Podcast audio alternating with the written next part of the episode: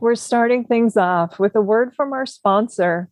Since 1998, DVD Netflix has delivered more than 5 billion DVD and Blu ray rentals to movie lovers in every American zip code and to military bases around the world in their famous, iconic red envelopes. With an extensive library of titles from the early 1900s to today and shows from such premium networks as HBO and Showtime, DVD Netflix is a must for physical media lovers, featuring a variety of different plans starting at as little as $8.99 per month it's a great way to experience DVDs and Blu rays with special features and commentary tracks you won't find anywhere else. A member for over 20 years, so well before I ever began working with the service as an official blogger on acting or as a DVD Netflix Twitter film discussion host.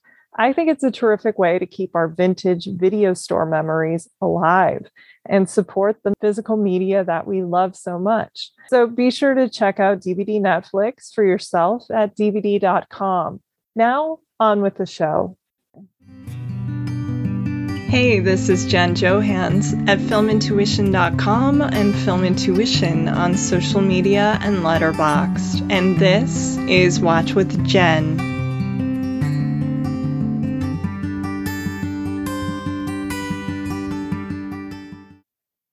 Today, I am so happy to welcome a fellow podcaster to watch with Jen. Conrado Falco is a filmmaker, film lover, foodie, soccer fan, and co host of the excellent pod, The Criterion Project, along with my good friend, Rachel Wagner. It's been such a joy joining them on two occasions to discuss the talk of the town and the age of innocence and getting to know Conrado through there as well. Additionally, he is the co host of the podcast Foreign Invader and co creator and co star of the science fiction comedy series Wormholes, which you can find on YouTube by searching for Wormholes, the series. Conrado, thank you so much for being here. I'm greatly looking forward to our discussion today, and I know it'll be a blast. But first, how are you doing, and how's June treating you so far? June is treating me uh, pretty well. Um, like, thank you uh, for listing all of my credits there. Um, and yes, wormholes uh, is the thing that has been keeping me busy for the last couple of months. Um, yeah. But the whole second season of Wormholes, which is probably going to be the last, but you never know, um, is now available on YouTube. So we've been, you know, editing and trying to get that stuff out there. So June is treating me well in the sense that now I can get to um, step back and you know go on podcasts talking about wormholes instead of editing all day which is good. Yes. What can you tell us about the series? Um, yeah so it is a sci-fi comedy series that i started with my wife sajda and a roommate gamal uh, in 2020 during the lockdown. Oh, um, and it's basically a that's yeah that's when we did the first season and then this year we did a second season. Um, and it is a sci-fi comedy um, and the style of something like you know kind of like futurama but very low budget obviously. Um, it's just us basically the first season especially was done just the three of us um, in our apartments and then we had a couple of friends zoom in for special characters um, but it's basically a story about two roommates played by by gamal and sajda who live in an apartment that has a wormhole in the closet so a lot of like science fiction um, shenanigans go on. And I play their super gazpacho, who is kind of like the, you know, kind of like the bumbling super um, who kind of gets in their way and then helps them out. So um, yeah, if that sounds like something that you, uh, the people listening would be interested in, it's a, I think it's a funny show. I think it's, it has a lot of heart and we had a great time making it. And we are very much looking forward for people to watch it, um, enjoy it and reach out to us and, and connecting with uh, more people that way. So um, everyone can go and watch the whole two seasons come, um, the whole, yeah, the whole, whole series, series basically. Yeah, it's on YouTube now. If you search Wormholes, the series. That is perfect. Is it audio or video or both? It is both. It is a it's a TV show. Um, oh, you know, wow, it's, it's, that's so uh, cool. Uh, 21 episodes of television that we produced over the last couple of years. Um, yeah, and yeah, like I said, wacky adventures. You know, there's an episode where uh, the wormhole makes everyone sing like they're in a musical. There's an episode where I play like Buffy, yeah an evil version of myself who's like me but speaking in French or, or like oh, gibberish French, funny. really, and things like that. You know, so like very silly humor, very much like done, uh, you know, with a small budget, but with like a knowing wink about our, you know, uh, lack of money, but uh, excessive yes. amounts of creativity. Yes. That is very cool. Congratulations. That sounds wonderful. And we all Thank need you. a distraction now and then. So I love that idea. And I have to say, you are a man of really good ideas. You had several cool ones for today's episode, but by far, I think the most interesting and refreshing one that you pitched me, especially, and it will give listeners and myself a mini break from some of the heavier crime movie focused episodes we often do, was your mm-hmm. suggestion mm-hmm. of an actor, writer, and I think a vastly underrated screen presence for the past 25 years, Owen mm-hmm. Wilson. We'll go yeah. deeper into the movies that you chose, which include Zoolander, The Darjeeling Limited, and How Do You Know, one by one in just a moment. And I'm sure going to reference a lot of others. But before we do that, I would love to know your thoughts on Owen Wilson overall, including his appeal, persona, and what you think he's able to bring to so many diverse movies over the years. Yeah, um, I think you are absolutely right when you call him a very underrated actor. I think the idea for this episode, at least for me, and I'm very, I, I also want to know why, of all the things that I picked, um, you latched onto Owen Wilson. I'm curious to know more about your relationship to him. But mm-hmm. for me, uh, the time when we were, you know, messaging back and forth about doing this episode, I it wasn't that long ago that I had seen that new movie with J Lo and Owen Wilson, "Marry Me," um, yeah. the rom com that came out earlier this year, and I was watching that, and I kind of like was really enjoying Owen Wilson in it, and I was thinking yes. like, Owen Wilson is such a good actor. Like you know, I love Owen Wilson. Um, and then I was very dismayed to see a lot of people um reviewing that movie or talking about the movie saying, well, JLo was incredible, but Owen Wilson, what a wet blanket. And I was like, I couldn't disagree more. I mean, I, obviously I love JLo and she's incredible, but I thought Owen Wilson was so good. And I think he's been good in a lot of movies throughout his life. But I agree with you that he has kind of uh, not been recognized for it. I think because he's one of those actors who is um you know to a degree he's always himself it's kind of like yeah. that movie star thing of like you know we kind of really uh treasure i think um being able to be like kind of like a chameleon or transform mm-hmm. yourself you know when with our performance or performers rather and he is always Owen Wilson, you know, like he always has that face that is so unmistakable, and he always has that voice that is so unmistakable. So, like, he has that thing about Owen Wilsonness to him. Yeah. But I think that within that, he is so good at bringing different vibes and different, you know, levels of uh, dr- dramatism and pathos to his performances. And we'll get more into it. But I'm also really curious. What did what do you think about Owen Wilson? I love him. I think one of the reasons he's probably underrated is exactly what you said. He is very much himself on camera he knows like uh, he's made jokes over the years about uh, acting being a little bit like high school like tv actors are the freshmen and then uh, comedians or whatever are sophomores and then like the dramatic actors are the cool seniors that everybody wants to be. And mm. he said he knows that's not him. That's not his thing his skill set. He's not going to be somebody to put on a voice or play he said like a, a wheelchair bound or somebody with ms or someone who's going through like a traumatic divorce like that isn't really his skill set he is going to be himself but i think within it he's so endearing he's so charming but i also think he might be undervaluing himself a little mm-hmm. bit too because he does bring the pathos there is pain there that i think obviously you know comes from his own life or people he's known as well Mm-hmm. And you see it throughout the performances, even in ones that are funny, there's there's a little bit of an edge. Like uh, Bottle Rocket was, of course, his breakout movie. He mm-hmm. co-wrote it with his old uh, classmate there at, at University of Texas Austin, Wes Anderson. And my favorite Wes Anderson movies are the ones written by Owen. I've liked others, but they've never topped uh, hit the ones that Owen wrote. I think there's more universality, there's more heart. But even playing Dignan, who is kind of this dreamer, clueless, I want to be a criminal guy, just sort of, he has this like 25 year plan, which cracks mm-hmm. me up. but there's a little bit of pain there. Like his, actually, it is his brother in real life, um, is somebody who insults him um, as his character's friend's brother on screen and uh, makes fun of this like jumpsuit he's wearing.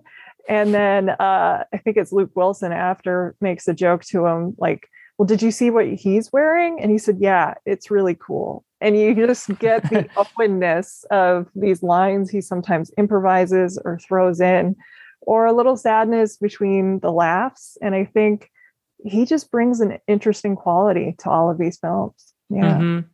I think, uh, yeah, I think Bottle Rocket is a great introduction for him. Uh, yeah. And I think we'll talk more, obviously, about his uh, relationship with Wes Anderson because we'll talk about one of their movies later yes. on. But um, I do think that he is a, a, kind of a perfect Wes Anderson actor. And obviously, they were True. collaborators from the beginning, you know, writing yeah. together. But he really is great because the thing I love, one of the things I love about Wes Anderson is that he's really good at. Um, embody to have his movies embody a sort of like sadness and melancholy without that being at the forefront right it's kind of like Perfect. all yep. underneath and Wes, i think owen wilson is so good at that he in so many movies i think he's very casual he's very understated he's very natural but underneath you get this layer of so much more is going on in this guy's life behind um, yes. and i think the best owen wilson performances take advantage of that yeah there's a lot of depth there. I mean you can't fault the guy he has a family and you know take those jobs as they come. Some of his choices have been not the mm-hmm, greatest mm-hmm, but mm-hmm. you know you got to do that you got to work you pay the bills. But when he's able to tap into that in some of the films that we're talking about it's it's magical. So i'm really excited for this Mm-hmm. Yeah. But kicking things off, we have a film featuring Owen Wilson alongside one of his great early comedic co stars, Ben Stiller, with whom he appeared in such films as Meet the Parents and The Royal Tenenbaums. In 2001's Zoolander, which was directed and co written by Stiller, Owen plays the up and coming supermodel Hansel McDonald, whose new popularity in the industry unseats the current longtime supermodel favorite, Derek Zoolander, played by Stiller. A very broad satiric comedy that also manages to work in a brainwashed assassin plot. It's mm-hmm. a wild, weird, yet very funny movie that I hadn't seen in quite some time. So I want to thank you for recommending it to me for this revisit. So let's get into it. Talk to me about Zoolander. So Zoolander, I wanted to uh, pick. You know, when you told me like we'll do like two or three movies, I wanted to pick like a variety of different yeah, kinds of Owen Wilson movies. Sure. And I think uh, Zoolander is a good one because, um, you know, we talked about Bottle Rocket. I feel like right after Bottle Rocket, he was kind of maybe they wanted to make him into a bit of an action star or like yes. you know conventional leading man he's in armageddon he's in anaconda um, and then at some point he starts to he becomes he comes back to comedy kind of and he and he becomes really associated i think with comedic pairings. You know you were talking with ben stiller owen wilson. He also works with jackie chan in the shanghai yes. shanghai noon and shanghai nights. And then he has um he's always in like duo movies. He does Starkey, uh, starsky and hutch with um ben stiller also. He does i spy with eddie murphy. So i think that um becomes kind of like a Owen Wilson thing of like he's just like the other guy kind of almost like the the you know so a lot of the times he's playing the straight man to a more comedic character. I think even in zoolander even though they you know they're kind of like enemies at the beginning the two characters that they play uh, they end up kind of collaborating towards the end. And um hansel i think it's the more um, you know, they're both preposterous characters because it's a very broad comedy, but I think within it, Hansel is the much more uh, understated performance. You know, like, sure. watching it again this t- this time, I was really uh, taken in how different the performances from Ben Stiller and Owen Wilson are in the movie. You know, Ben Stiller is like mugging all the time to the camera, completely uh, over the top. Um, mm-hmm. You know, with his Zoolander and all his blue steel faces and whatnot, and very silly character. And Owen Wilson brings a little more realistic take to it that I don't think it's necessarily in the script. You know, this character is kind of out there as well, and this kind of like hippie new guy in town who couldn't care less yes. about what's going on. And and Owen Wilson does that really well. But I think in his naturalism, he ends up being the the funnier performance, in my opinion, and the one that I really latch onto when watching the movie. Um, yeah, I think he's um, he's very natural and he stands out. I don't know if you agree with that. I agree with you. He is kind of playing it like an, an everyman or, you know, as sort of the straight man or the less funny sidekick. Um, he even kind of does that. He plays himself essentially in a lot of those mm-hmm. films that you were saying, or I should say, versions of himself or caricatures of himself if he was a certain way like even in meet the parents you know mm-hmm. um, he's like doing this woodworking and it just kind of hippie-ish or carefree or go with the flow this ability that he has and in um, zoolander it is very very funny because uh, derek takes everything so seriously and mm-hmm. it's a, it's a good contrast when you have this guy who's just you know too cool for school essentially I think mm-hmm. it's a mm-hmm. really funny movie. It was interesting. I read something Ben Stiller said about, well, first of all, Ben Stiller was a huge fan of Bottle Rocket. And I learned later he had the same experience I did having it, which is I laughed so hard when I saw that when it was new. I was like, somebody out there actually has my sense of humor. Hmm. And then later I read that Ben Stiller, when he saw it, he was a early proponent of the film and he thought the same thing like these hmm. people hmm. are on my wavelength and so I think he and Owen are just kind of a natural fit. They flow really well together. Um, I think everybody in this movie is funny. I love like some of the cameos, even Billy Zane. That's such a mm-hmm. good one, comes out of nowhere. You have Alexander Skarsgård, who is great. Oh, and, he's very funny. That's a very yes. funny sequence. Yeah. Oh my God. The freak gasoline fire fight. yeah. Yes. Yeah, yeah, and the movie I, it's really fun to go back to one of those movies that I feel like is a little broad in a way that maybe kind of went out of style just as Owen Wilson's career was starting. I feel like a couple years after this, that kind of like very big, very silly movie where you can have that kind of like you know gasoline fight kind of started well maybe didn't go out of style completely you know you still had things like anchorman and things like that but owen wilson was definitely a little bit more pushed towards the kind of meet the Fockers and Wedding Crashers sort of thing of like broy yep. kind of comedies, which I think is kind of uh, one of the the you know kind of like dry spells of his career um, that that he has a couple, and I think right after this. Um, I know that Wedding Crash is one of the movies that I maybe suggested and you uh, avoided it. I think smartly because I hadn't seen that in a long time either, and I tried to watch some of it because I was so curious because I didn't see it since it came out how it holds up, and I thought mm-hmm. probably pretty badly, and it is pretty badly. Like it's one of those movies that has aged like you know a carton of milk. Like you watch it now. like, oh. oh. yeah. I just thought it was maybe a little too similar to the ones we were doing, but yeah. I haven't seen it in so long either. That's a really good point. He did kind of make, you know, in the 80s, we had the Brat Pack. Mm-hmm. And for Owen, they always call it the Frat Pack, the movies he made with like Vince Vaughn and Ben Stiller and mm-hmm. all of these different actors will ferrell um, these different yeah. films that he made they maybe weren't the greatest movies um, some of them are i think funnier than you would expect going in i know zoolander came out at a really uh, strange time of course in america i believe it was released around september 28th 2001 mm-hmm. so right after 9-11 and stiller went in actually and digitally erased the Twin Towers from the background. And right. he took a lot of flack for that, but he said he really just thought it was the right thing to do at the time because he wanted people to just watch the movie and laugh. And it did go over pretty well, though, as a film. Uh, with audiences at least. This one and Legally Blonde, they kind of kept in theaters for a while just to give people something to laugh at.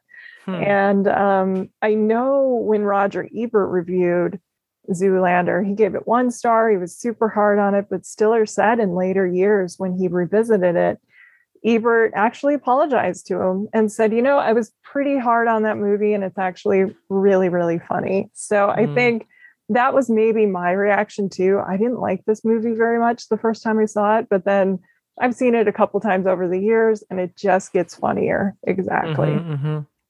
Yeah, that tends to happen with comedy that I feel like a lot of the times the ones that don't get the best reaction at the time get a better reaction with age and the ones that were huge hits like for example wedding crashers yeah. kind of like vanish and and age really poorly you know um i don't know there's something about comedy that's very of the moment i guess in some ways it really is yeah sometimes they're tapping into the zeitgeist or whatever is going on at the time and then they get a little dated like some of those 80s movies for example mm-hmm. exactly yeah but then with age everything kind of when you're you know now you're watching a movie from many years ago, you're not so uh, it's not so important for you for it to tap into the the here and now, you know, so yeah. you can enjoy just the silliness of like a Zoolander. Exactly. Yeah, it's interesting to see which ones work and which ones don't, or sink or swim, essentially. Mm-hmm, mm-hmm. Yes. Is there anything else you wanted to add about Zoolander? Um, I don't know. I I guess it does feel to me very emblematic of that moment for Owen Wilson, and I think that's one of the things that made him underrated as an actor. That kind of like being paired with uh characters or like actors who even in Shanghai Noon, where you know Jackie Chan yes. is technically very serious, right? He's like the you know Chinese warrior who's here to on a mission, and you know he doesn't like tell jokes, but like he is the fish out of water. So then Owen Wilson becomes more of the straight man, and and even though he's the more loosey goosey one, he's not the funny one in the movie necessarily. And the same thing happens. Uh, kind of here in Zoolander, although I think this is one of the better ones. And in Wedding Crashers, Vince Vaughn is the wacky one, and Owen yep. Wilson's the one who's falling in love. Uh, and that to me also transitioned into the moment of like Owen Wilson more, more as a romantic uh, mm-hmm. leading man. Um, he's had uh i mean he's also a very unusual actor so he's had i think a hard time um being a, a, big movie star and i think hollywood has had a hard time using him well. Um, and then maybe that can transition us into our next movie since wes anderson is so good at using owen wilson well Absolutely. Yeah. He partners so well with people on screen because he is so easygoing. I think he brings out the best in them, maybe makes his co stars more comfortable. You can kind of mm-hmm. even see them loosen up.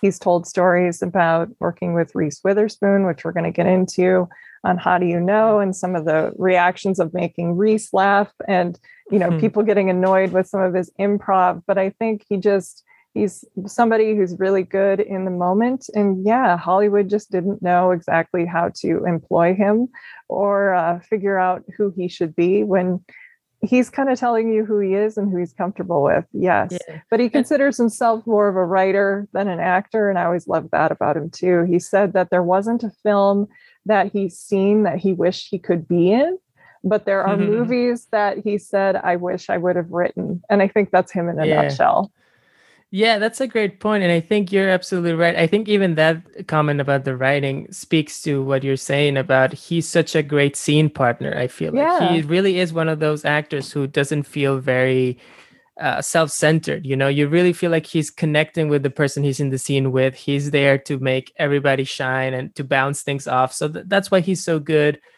uh, at pairings, at comedic pairings, and then why he's good at rom coms, which also need that. You know, like it's always about yes. the bouncing back and forth, um, and I think that's. Um, yeah, and and in the Wes Anderson movies, sometimes I even feel like the bouncing back and forth is not only between the acting, but also, like you're saying, between him and Wes Anderson, the director. I think that's what makes Perfect. him a good um, partner for him.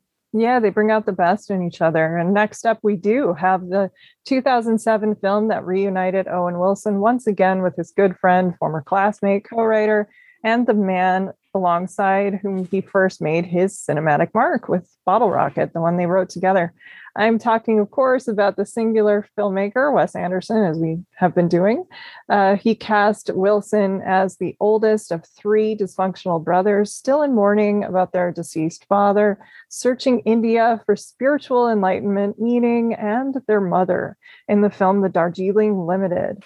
Written by Anderson along with Roman Coppola and Jason Schwartzman, who also stars. The film also boasts Adrien Brody, Anjelica Huston, Bill Murray, and more. So, what are your thoughts, Conrado, on this one? So, the Darjeeling Limited. Um, I, at first, I think I should say I am a big, big Wes Anderson fan. I'm one of those people who likes all of his movies, basically. Gotcha. And I know that he's more of a you know sometimes he's a controversial figure people who don't like him at all or people who think that he has better uh, stretches than others. And i do think that this movie is interesting to me because it comes at a stretch that i think is probably the lowest point in wes anderson's career since he you know became a director. Um yeah. and uh and it's interesting because right around this time the two movies the one that came before this the life aquatic and then this uh darjeeling limited um, kind of are both the kind of the biggest flops of his career, but also the ones that have a really big role for Owen Wilson, the biggest that he has had since Bottle Rocket, and the yeah. biggest that he's had since. You know, it since then he's only appeared in can basically in cameos or very small roles.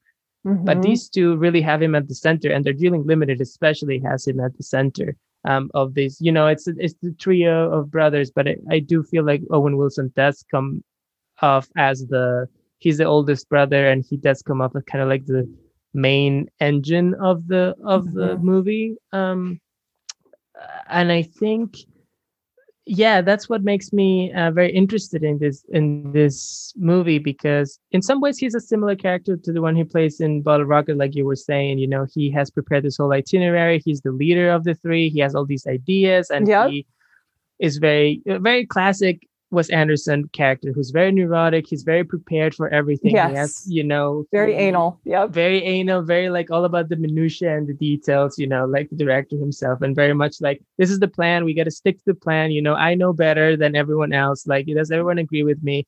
So um, he's a bit of an irritating character, um, and they're all irritating in their own way, right? The whole idea here yeah. is of these three kind of like privileged uh, white guys who are searching and like going through an emotional time, going to this, you know, exotic locale in India, and then like kind of having tunnel vision about their own lives despite this like sprawling country open uh, all around them, you know, um, and um, and so hmm, I'm starting to lose a little bit the thread of what I was trying to say, but I think yeah. he's really, really great in that sense. And and oh yeah, and speaking of what we were saying before about the underneath and the pathos and that kind of thing, um, that you start to feel that as the movie goes on, you know. Um, there's also you know around this time there was that whole uh story of like the wilson uh struggling with like you know some sort of depression i guess or or some some mm-hmm. stuff in mm-hmm. his life that he had a suicide attempt, if I remember correctly. Yes. Um,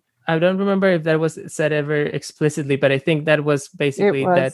Yeah. Okay. Good. Yeah. Because I remember it being like maybe it was reported on E or something, and it was kind of like they were dancing a little bit around the subject, but we all kind of understood what was going on, mm-hmm. and. It, um, and this comes a little bit after that, and he plays a character who has been in an accident, and he's like bandaged up his whole face, and um, he is hurt on the outside and on the inside and and i think he really it felt really emotional for me when i saw it at that time like no one a, yeah i have a story about that actually oh really? oh please. theater. Yes oh please um, go ahead. it's like you don't you don't want to talk about the man's personal life because that of course is his business but unfortunately it did bleed mm-hmm. over into the character he's playing and also this is kind of run through wes anderson's films there was a suicide attempt in, in royal tenenbaums as well mm-hmm. and mm-hmm. some mental illness going on in bottle rocket so this yeah. has kind of gone through all of wes's movies and uh, when I saw the Darjeeling Limited at an art house theater near me, it was shortly after uh, this had happened to Owen Wilson. And we, mm-hmm. when he first appears on screen, you do see this big bandaged face. And there was an audible gasp that I've never experienced. I've never experienced wow. at a theater uh, on that level before. And I could hear a bunch of people like, "Oh my god! Oh my god!" And mm-hmm. um, I mean, then we got lost in the movie, but it kind of shows you how much we all love Owen Wilson and we want the best for him. Mm-hmm. And uh, just how much he touches people because this was an art house theater. It wasn't like the big multiplex. Right. And, you know, I'm not somebody who really pays attention to uh, contemporary gossip at all. And, mm-hmm. you know, mm-hmm. it is his business. And of course, but it was just kind of um, weird timing that this happened. And it really did impact the first viewing I had of the film. And uh, that moment when later on in the movie, when he sees his mom, and he's kind of just said he got into a motorcycle accident through the movie, yeah. like to his brothers, he hasn't admitted it. And then mm-hmm. when he sees his mom, he says, Yeah, I crashed on purpose. Mm-hmm. And um, it really hits you and uh, mm-hmm. shows you you never know what's going on with people. And of course, again, we're not going to spend too much time on that. It is his life. Yeah. But yeah, yeah, it was it was a hard one at the time, but it's such a good film. I'm somebody who really responds to stories about complex sibling dynamics and father dynamics. Like my favorite movie is The Godfather, of course, but um, with Wes Anderson, he does get accused often of relying on style and having the signature look. But when the substance is there, like with this, I feel, um, you know, it's fair. It's a good mm-hmm. marriage of, of style, substance, and I think the dynamic really rings true of sometimes you have secrets with with other people in the family and then you talk about them and then they tell yeah. secrets and yeah, it's very funny. Yeah. Yeah, and and this one's interesting in terms of style because you know Wes Anderson loves to have this kind of dollhouse sets and, and control yes. everything. But you know, he's in location in India and there's so only so much that he can control. And you exactly. can sense that he's gone to the locations he wants to be in, but India is still India, you know, and looks like yep. India. And it's and it, it is this kind of like clash between this person, like the Owen Wilson character who wants to be in control, who wants to be able to, you know, make everything the way he wants it to be. And this kind of like country uh, or you know or the world that can't be controlled just like his relationship with his other siblings and his mother i do love that when when we finally get to Anjelica Huston as as his mom we can see where he gets all of that controlling thing from, right? And how she yes. treats the three children. He's when once she's gone and their dad has died, he kind of w- steps up into the plate to try to play that role, um, and he ends up being a much more vulnerable character than than we anticipate. And obviously, the the bandages play kind of like a very symbolic yeah, thing. And like that scene, healing. Yep. Yeah, when he removes them in the mirror, that's the moment when I first saw it. I didn't see it in the theater. I don't think this played in the theater back in Peru when I was growing oh, gotcha. up. But um, I saw it on DVD, and when that that's the moment when that came up that I was like really, you know, thinking of all the stuff that happened with him and really hit me. You know, when he Mm-hmm. This very scene that you know it's one shot, and he takes his time cutting up the bandages to see how he's doing, and he takes them off, and you can see the scars on his face, and it's pretty, pretty it graphic. Very, pretty graphic, still pretty tender. You can sense the, the the you know the accident, what it did to him, mm-hmm. and he just looks in the mirror and he just says, "I guess I still have some healing up to do," which really touched me at the time, and that's kind of like the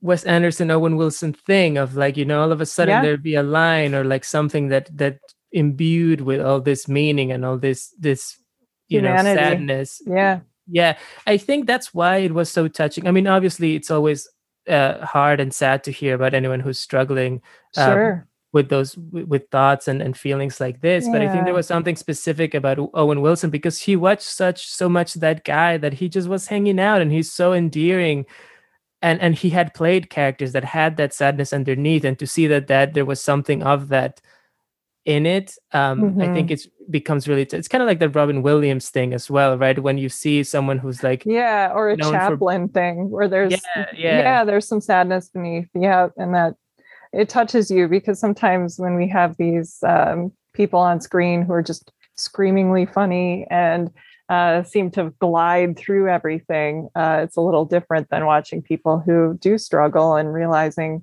um, they have more in common with you than you think, or uh, there's more going on. I think his character is so great. I mean, Adrien Brody, of course, kind of has the the primary role, or he's the one we start the the narrative with, but they all have these elements of wanting control and wanting to move forward and backwards. I mean, there's no accident that this is mostly a, a film that is set on a train because it, we are moving, we are healing. Mm-hmm. It's full of symbolism. And you're exactly right. Like, as ornate and decadent as it is, because it is Wes Anderson and you can't leave it alone, this isn't Royal Tenenbaums. You don't have like that level of minutia going on in this. Mm-hmm. I think the Coppolas were a good um, team for him to write with. Uh, he also wrote with Roman again on Moonrise Kingdom. I think mm-hmm. they worked well. He's had various collaborators, you know, Noah Baumbach, uh, Fantastic Mr. Fox, and Life Aquatic. I don't love Life Aquatic nearly as much as some other people do, but I did think it was good. Fantastic Mr. Fox is a blast, but you can kind of attribute that more to uh, the Fantastic Mr. Fox story. Mm-hmm. But um, yeah, I think this was a weird time for him. Uh, but Darjeeling is a film I liked, I didn't love, but mm-hmm. I have grown to care more about these brothers and think more about them over the years. And each time I've seen it, it's hit me a little bit harder. Yeah. Yeah. Um yeah, it's one that I didn't even though I was a Wes Anderson fan, it took me a while to get to that one because it was considered one of his the ones that not a lot of people talked about and you know, mm-hmm. it's not mm-hmm. as good, but so I was really surprised when I finally saw it and uh, maybe it shouldn't have been, but I was just as I liked it as much as any of his other movies, and I really connected with the Owen Wilson character. I think this might be his favorite performance. Okay, uh, sure, I can see that actually. for me. Um, yeah, and and I do love him on Bottle Rocket as well. I think he's really great, and and in all the movies, the three movies that we've picked today, I think he's great in, and I think he's usually good. Uh, if not great in in almost everything that he's in. Um, I mm-hmm. do think mm-hmm. that this one has something about it that I just feel it's kind of like the perfect uh, combination for him and you know um excellent material and it makes yeah. the most of him yeah great collaborators and i do think that yeah this was a tough time for him. I mean you look at the movies that were the, when this came out you know he came off of You, Me and Dupree that movie that nobody remembers although it was directed by the russo brothers which is kind of funny right? Yeah. Um, given where i actually went. saw that in the theater. Yeah. Well there you go. So the, i'd never seen it um, but i it sounds like one of those movies that's kind of been forgotten right? And yeah it's not this, great no but it's kind of funny. I mean he's funny in it. Yeah and right after he does a movie that's even more forgotten called Drill, Drillbit Taylor that I only remember because there was a guy in my class, his name was Stefano Salsi, who was who really wanted to see Drillbit Taylor, and I thought it was so funny because he was the only person in the world who was so excited for Drillbit Taylor to come out. He was like, Owen Wilson's in the poster, and he's like kicking a door down. I'm so excited. so yeah. I only remember it for that, but that's the only, literally the only reason. I have no idea what the movie's about. I did see that one as well. I think I had to review it professionally, and I remember one of its claims to fame was John Hughes wrote the like story it was based on, um, or the oh, little the premise, I should say, that the script was adapted from or worked with. Seth Rogen was another person who wrote the script, so there were some good people behind it. I think it was another one that you know it isn't the worst movie ever but it's not like anyone is gonna go i really want to watch Drillbit Taylor um, yeah no yeah so he so was much. in a he was in a tough moment in in, in yeah. his career as well you know like making these movies um, he had just come off of wedding crashers which is a huge huge hit and huge I, hit. I feel like some people don't remember how huge that was it made so much money oh my gosh um, it played forever yeah and then he was also the voice of Lightning McQueen in cars and that was huge uh, mm-hmm. suddenly people realized oh he's really good with his voice and it's very distinctive and so um, he found a whole new avenue of work for that as well. I mean, he'd done a little bit of voice work, but I think that was good.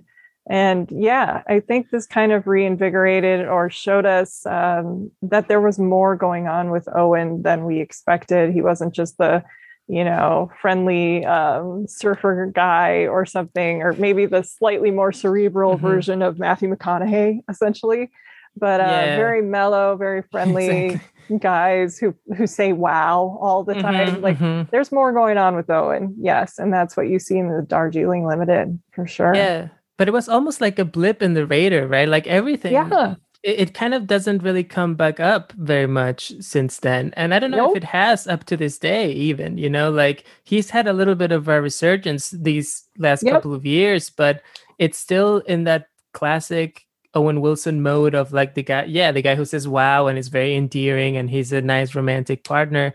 Um, but that those more challenging movies have been very sporadic and and when he's appeared in something like inherent vice i think he's really good in but it's a small role yeah he, he was great in of, that he's great and he's also playing off of all that kind of like pathos underneath right and that melancholy yes. underneath the owen wilson persona but it's a a supporting role and and it also again it's kind of like an anomaly at this point in his career it's rare Yeah.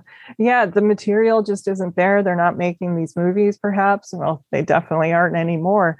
And hmm. they didn't really think about Owen Wilson in these roles, unfortunately. Yeah. Yeah. Well, lastly, we have Owen Wilson in romantic comedy mode, although it should be noted that this time he does not get the girl, but he does make yeah. us laugh very, very hard in writer, director, producer James L. Brooks's 2010 film, How Do You Know? Playing a popular baseball player whose bachelor ways and lifestyle are tested when he begins to have real feelings for Reese Witherspoon's successful but recently cut Team USA softball player. Wilson makes us laugh repeatedly, even when the film flounders featuring mm. Paul Rudd as the all around good guy who falls for Witherspoon and serves as Wilson's romantic rival, and longtime Brooks muse Jack Nicholson as Rudd's shady, manipulative businessman father.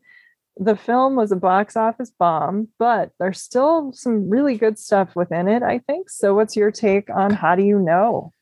How do you know I think the reason why I suggested is because it's such a weird movie and it's it such is. a bizarre movie with such a weird history to it as well um, that yeah. makes it so kind of fascinating. Um, you know, like you were saying, it was a huge bomb. It was the last movie James L. Brooks direct James L. Brooks directed. I mean, unless he directs one more, but it seems unlikely at this point. He spent yeah. I don't know how many hundreds of millions of dollars in this movie, which takes place in like three apartments. I know so the, the, the how, budget on this movie was insane too. It was 120 mm-hmm. million dollars to make this movie, and it only made 48.7 million. So yeah, it bombed, and I don't know where all that money went either. I mean, it is New York. You do have these actors, but it's a film that largely takes place in restaurants and rooms, and you're like, yeah why is it that much money? Yes. Why is it that much? I mean, you do have j- big actors like Jack Nicholson, yes. Reese Witherspoon at the time was huge. Um, but yeah. yeah, and it's strange because it's like when I first heard about it, I heard it's uh, James L. Brooks is making a movie about baseball, and then you watch the movie, and baseball is barely a part of it. She, they're both baseball players, but they, it's not like it's uh, like a league no. of their own or something. No, and then there's this all. whole corporate malfeasance plot that his Paul Rudd's character is getting sued and it's like two different movies that they plugged in together which is really funny and it's kind of how it actually happened. Like he was talking to a lot of athletes and thinking it'd be interesting to make a movie about women's softball players. Mm-hmm. and then at the same time the recession hit and he was thinking about corporate malfeasance and he just kind of plugged these two disparate threads together and they don't fully go. It's mm-hmm. very, very weird. In this, baseball is sort of treated like a nine to five job, essentially. Yeah. Yeah. Yeah, exactly. they go to baseball practice and they go out on dates in the afternoon. Yep, and, exactly. Know, it's very funny in that way. But um yeah. And, and I didn't I gotta be honest, I didn't quite remember how much of it is really is the relationship between Reese Witherspoon and Paul Rudd is the main relationship in yeah. the movie. I remembered it a little bit more as a triangle, but I remembered like you know when Wilson in it, so I suggested it, and I still I agree with what you're saying, and I stick to it. I think he is the best part in the movie, he and he's is. definitely the funniest part in the movie. And I think yeah. I was yeah. happy I picked it rewatching it because it I feel like it's a great example when you have a movie that's not quite working, but the Owen Wilson part is working. You can see what makes him a, a, such a valuable performer, right? What can he bring to a movie? Regardless of uh, what's around him. Um, yes, he not only think? keeps it afloat, but he makes it thrive. Because otherwise, I think this would have sunk. I mean, I love Paul Rudd. He's the most charming and hilarious. You know, man, he's he's the guy that doesn't age, as we all mm-hmm. know. It's like he's an mm-hmm. Oscar Wilde character. But basically, he seems a little out of depth or trying to figure out the tone as well in places yeah. where he's trying to sell this relationship with Reese Witherspoon, who's been his co star in like three things. I mean, so they do have some genuine chemistry, but it's a little off here. And I feel like her chemistry and her banter with Owen is just so funny and good. And when I was watching some interviews with Owen and Reese, they were talking about, and uh, James L. Brooks, how much of uh, some of those scenes of them together was just Owen saying stuff or figuring out ways to make Reese laugh because they were saying, yep, that's a natural Reese laughing moment that was like not mm-hmm. in character. And uh, I I love this sort of he is who he is kind of guy that he's mm-hmm. playing. He's playing a player. My favorite is like the introduction to him. They wake up in bed and well after we've we've already seen them the night before but they wake up in bed and he's also just very uh, casual about everything if she mm-hmm. wanted to come in and sleep with him or not and gives her space and doesn't pressure her and then the next morning um, you know you don't have to go home in your crumpled dress essentially and he's got like an assembly line of, of clothing it's hilarious yeah. like what size are you and the sizes he guesses small or medium but you can see in the the closet he has mm-hmm. these like clothes for her, for women that go all the way up from small to large, million toothbrushes, yeah. brushes. Like he's thinks he's being a good host, and uh, just any one night stand he brings home gets a free uh, goodie bag. I guess like they went to a children's birthday party, which is mm-hmm. hilarious. And I also love the the idea of Reese being this real independent character, and then when she's cut from the baseball team and like moves in with him because she doesn't really know what she wants to do with her life. Uh, later, we see her wearing, you know, the sweatshirt again, and it's like mm-hmm. she's and it's his number on the back of the sweatshirt for baseball, and it's like she's just on the team of girls, kind of revolving through his life. Yes.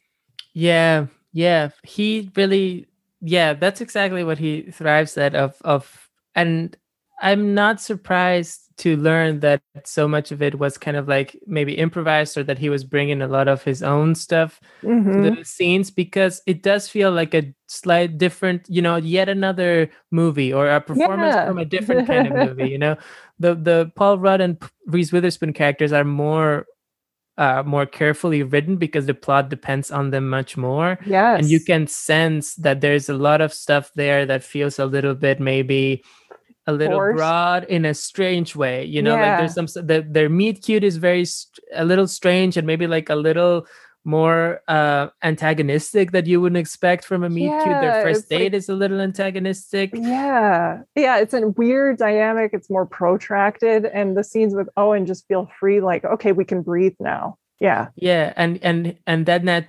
naturalism that kind of like laid back thing really feels like a breath of fresh air in the in a movie that is so you know tightly wound up because Reese is going through a lot, Paul Rudd's going through a lot. Yeah. They're such wound up characters, and then you come to this guy who's just kind of like you know, it's just being himself, like you were saying. He's completely open about everything that he's thinking, and I think that's a great premise for Owen Wilson character. Similar to Wes Anderson characters who also kind of like say whatever's on their mind a lot of the time in a yep. more kind of aggressive and sometimes unlikable way. But here mm-hmm. it's it's kind of that what you were saying, you know, do you want to come? Do you want to? Do you not want to come? And then when he starts to fall with her, he, I really laughed at the scenes where he's kind of like they're going through hard times in the relationship, and he's like, "Am I doing the right thing? I mean, like, I'm asking you this. I get points for that, right? Like, do you want to get back yes. to me? Um, it's all about the points because he's an athlete. Yeah. Like, yeah, exactly. Do I and score for this? Yes and the scene when he calls her on the phone and says like listen ever since you went away i just i've had i, I wrote something down. Yeah. Yeah I've, I've, been i've been really struggling and i broke a lamp. And Reese was okay what else? And he said that's it. And then they show the napkin and he's only written that. And i think it's just so he's almost like a kid in that way. yeah it's very sweet and it's very funny. Yeah. Yeah he's well. being open with her and i think it's funny too it shows like you can't change who they are you know like this mm-hmm. is him trying to show that he is changing. I also think it's hilarious when he gives her the watch. And uh, mm-hmm. you know, she thinks it's beautiful, of course, but it a watch to him means well, we're like pre pre engaged. And you know, right. my was it his dad gave his mom a watch, and seven years later they were married or something like that. And it's yeah. it's just really funny. Like he doesn't fully know he's trying to be an adult essentially, and he doesn't mm-hmm. really know what to do like the scene where he drives her out of the apartment. There's a scene where um, Paul Rudd's character helps her carry in groceries. And Rudd, of course, obviously, you know, has a puppy dog crush on her, but she is with somebody. She's even told him. And so he's just there as a casual acquaintance. Owen Wilson comes home and sees a guy there and is just mm-hmm. angry and then kind of rips into her as well, this is my place, not like yeah. our place together. And that scares Reese and, you know, uh, pushes her away. And that's when the lamp thing happens. So he's trying, he doesn't know how to work in a relationship. Everybody, I mean, relationships are work. but mm-hmm. um but it's it's really funny to see and you don't hate him which is refreshing in a romantic yeah. comedy where there's a love triangle because um, you know this guy is as good as he's going to be and uh, yeah. take him or leave him yes exactly he's clearly not the one that she's going to end up no. with we know this because mm-hmm. of the mm-hmm. way rom-coms work but he's also one that yeah exactly it's very endearing and i think that's what the movie's trying to go for one of the things that it's trying to do that I really appreciate is that, um, and you yeah. know, but it, it is kind of a mess. There's a lot of things that don't really work in the movie, but mm-hmm. that element of it really does for me. Um, and I, yeah, and I think that Owen Wilson is really good in it, and and it really stands out to me because you know, such a big flop at a time when he was doing all these movies that were also either critical or financial flops, and you know, he was just in those Fockers movies, and then in the in the Night in the Museum movies playing the cowboy, and then all of a sudden he has this little spark of you know maybe the movie didn't quite work out, but he's still out there doing great work, and I think um, those are the things that we kind of like forgot a little bit in the years since, and you know yeah. he's done some stinkers, but um, then he you know he pops up in this he pops up in inherent vice like we were saying and every now and then you are reminded of it um, so i was glad to see that he was doing um, I was glad when I saw that people were watching Loki, which I haven't seen, that were people mm-hmm. were very excited by him, and I was very happy to see him in "Marry Me" in a you know main role uh, opposite J Lo. Yes, I thought "Marry Me" was actually very charming, and I mm-hmm. thought uh, a lot of that again was Owen Wilson's character. She had more chemistry, obviously, with the the guy she's supposed to be mad at who cheated on her, I believe. But yeah, uh, Owen's character is just so sweet. He's, you know, playing a, a, father and a teacher. I mean, how do you not love him essentially? And yeah, but mm-hmm. obviously, um, in his career, which is still going strong, of course. There are many other films we could have discussed today, but before I let you go, I would love to know any other Owen Wilson movies you'd like to recommend listeners seek out. I mean, beyond Marry Me, which we both mm-hmm. say, you know, it's not a perfect film, but it's pretty entertaining and he's great in it. I think, I, yeah, Marry Me is a great choice. I think he's great in it. I think it's another great example of a character that is everything in that movie is very broad and it's very mm-hmm. kind of mm-hmm. like by the numbers, maybe almost like borderline on a parody of, of romantic comedy at times. Yeah. But including his character, you know, he's like this dad who doesn't know about social media and he's all like, oh, the kids these days, and what do you have to be a celebrity? You know, why can't you just like live your life? And it's obviously the celebrity is very like, uh, you know, attracted to that idea. And he's kind of like this ideal guy.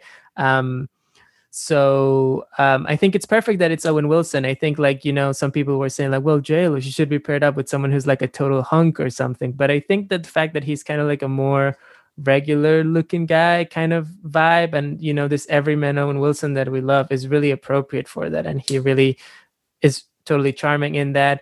Um, the Wes Anderson movies, I mean, like I said, I'm a really big fan, and I think that you you mentioned Bottle Rocket. That's a great performance by him. I think he's great in uh, the the life aquatic also for someone who might yeah. be like thinking of you know want to see him in a more of a leading role he's you know bill murray is the main character in the movie but he his relationship to him is one of the main parts of the movie so mm-hmm. has a pretty large role and i think he does really well and closer to the lovable you know um, kind of naive owen wilson type in that movie um, that i think he does really well and I do think that Shanghai Noon with Jackie Chan is also a really fun movie that I think they're both good in, and and they do make a surprisingly good pair. Um, the two of them in that. Inherent Vice I mentioned as well. It's a small role, but he's great in it. Yeah, no, I agree with you. I think those are all wonderful choices. And Conrado, I want to thank you so much for doing this. It was such a pleasure to talk about Owen Wilson with you because I think uh, he is somebody who gets overlooked a lot. And we need to celebrate him. So thank you so much for being here. Thank you for having me. Um, yeah, uh, thank you for having been on my show before with Rachel, and thank you for having me on this show. Um, I've been looking forward to it, uh, and I had a great time talking about Owen Wilson. Yeah, it's my pleasure. Thanks again. I also want to thank everyone for listening, especially my patrons who support the show and help fund my research, equipment, film rentals, RSS fees, and more for as little as a dollar per month at the Film Intuition Patreon, which is the home base for the show. Other ways you can support the podcast are by sharing, reviewing, and subscribing to Watch with Jen wherever you get your podcasts, and also checking out the cool merch store hosted and created by our talented logo designer, Kate Gabrielle. You can find the merchandise store, including shirts, tote bags, stickers, and more by visiting filmintuition.com and clicking on the shop link. The show's theme music is solo acoustic guitar by Jason Shaw and is available in the free music archive. You can also reach me or interact with Watch with Jen anytime on Twitter, either at Film Intuition or our Watch with Jen account as well. Well, until next time, please take care and happy movie watching. This is Jen Johans at filmintuition.com and filmintuition on social media and Letterboxd. And this is Watch with Jen.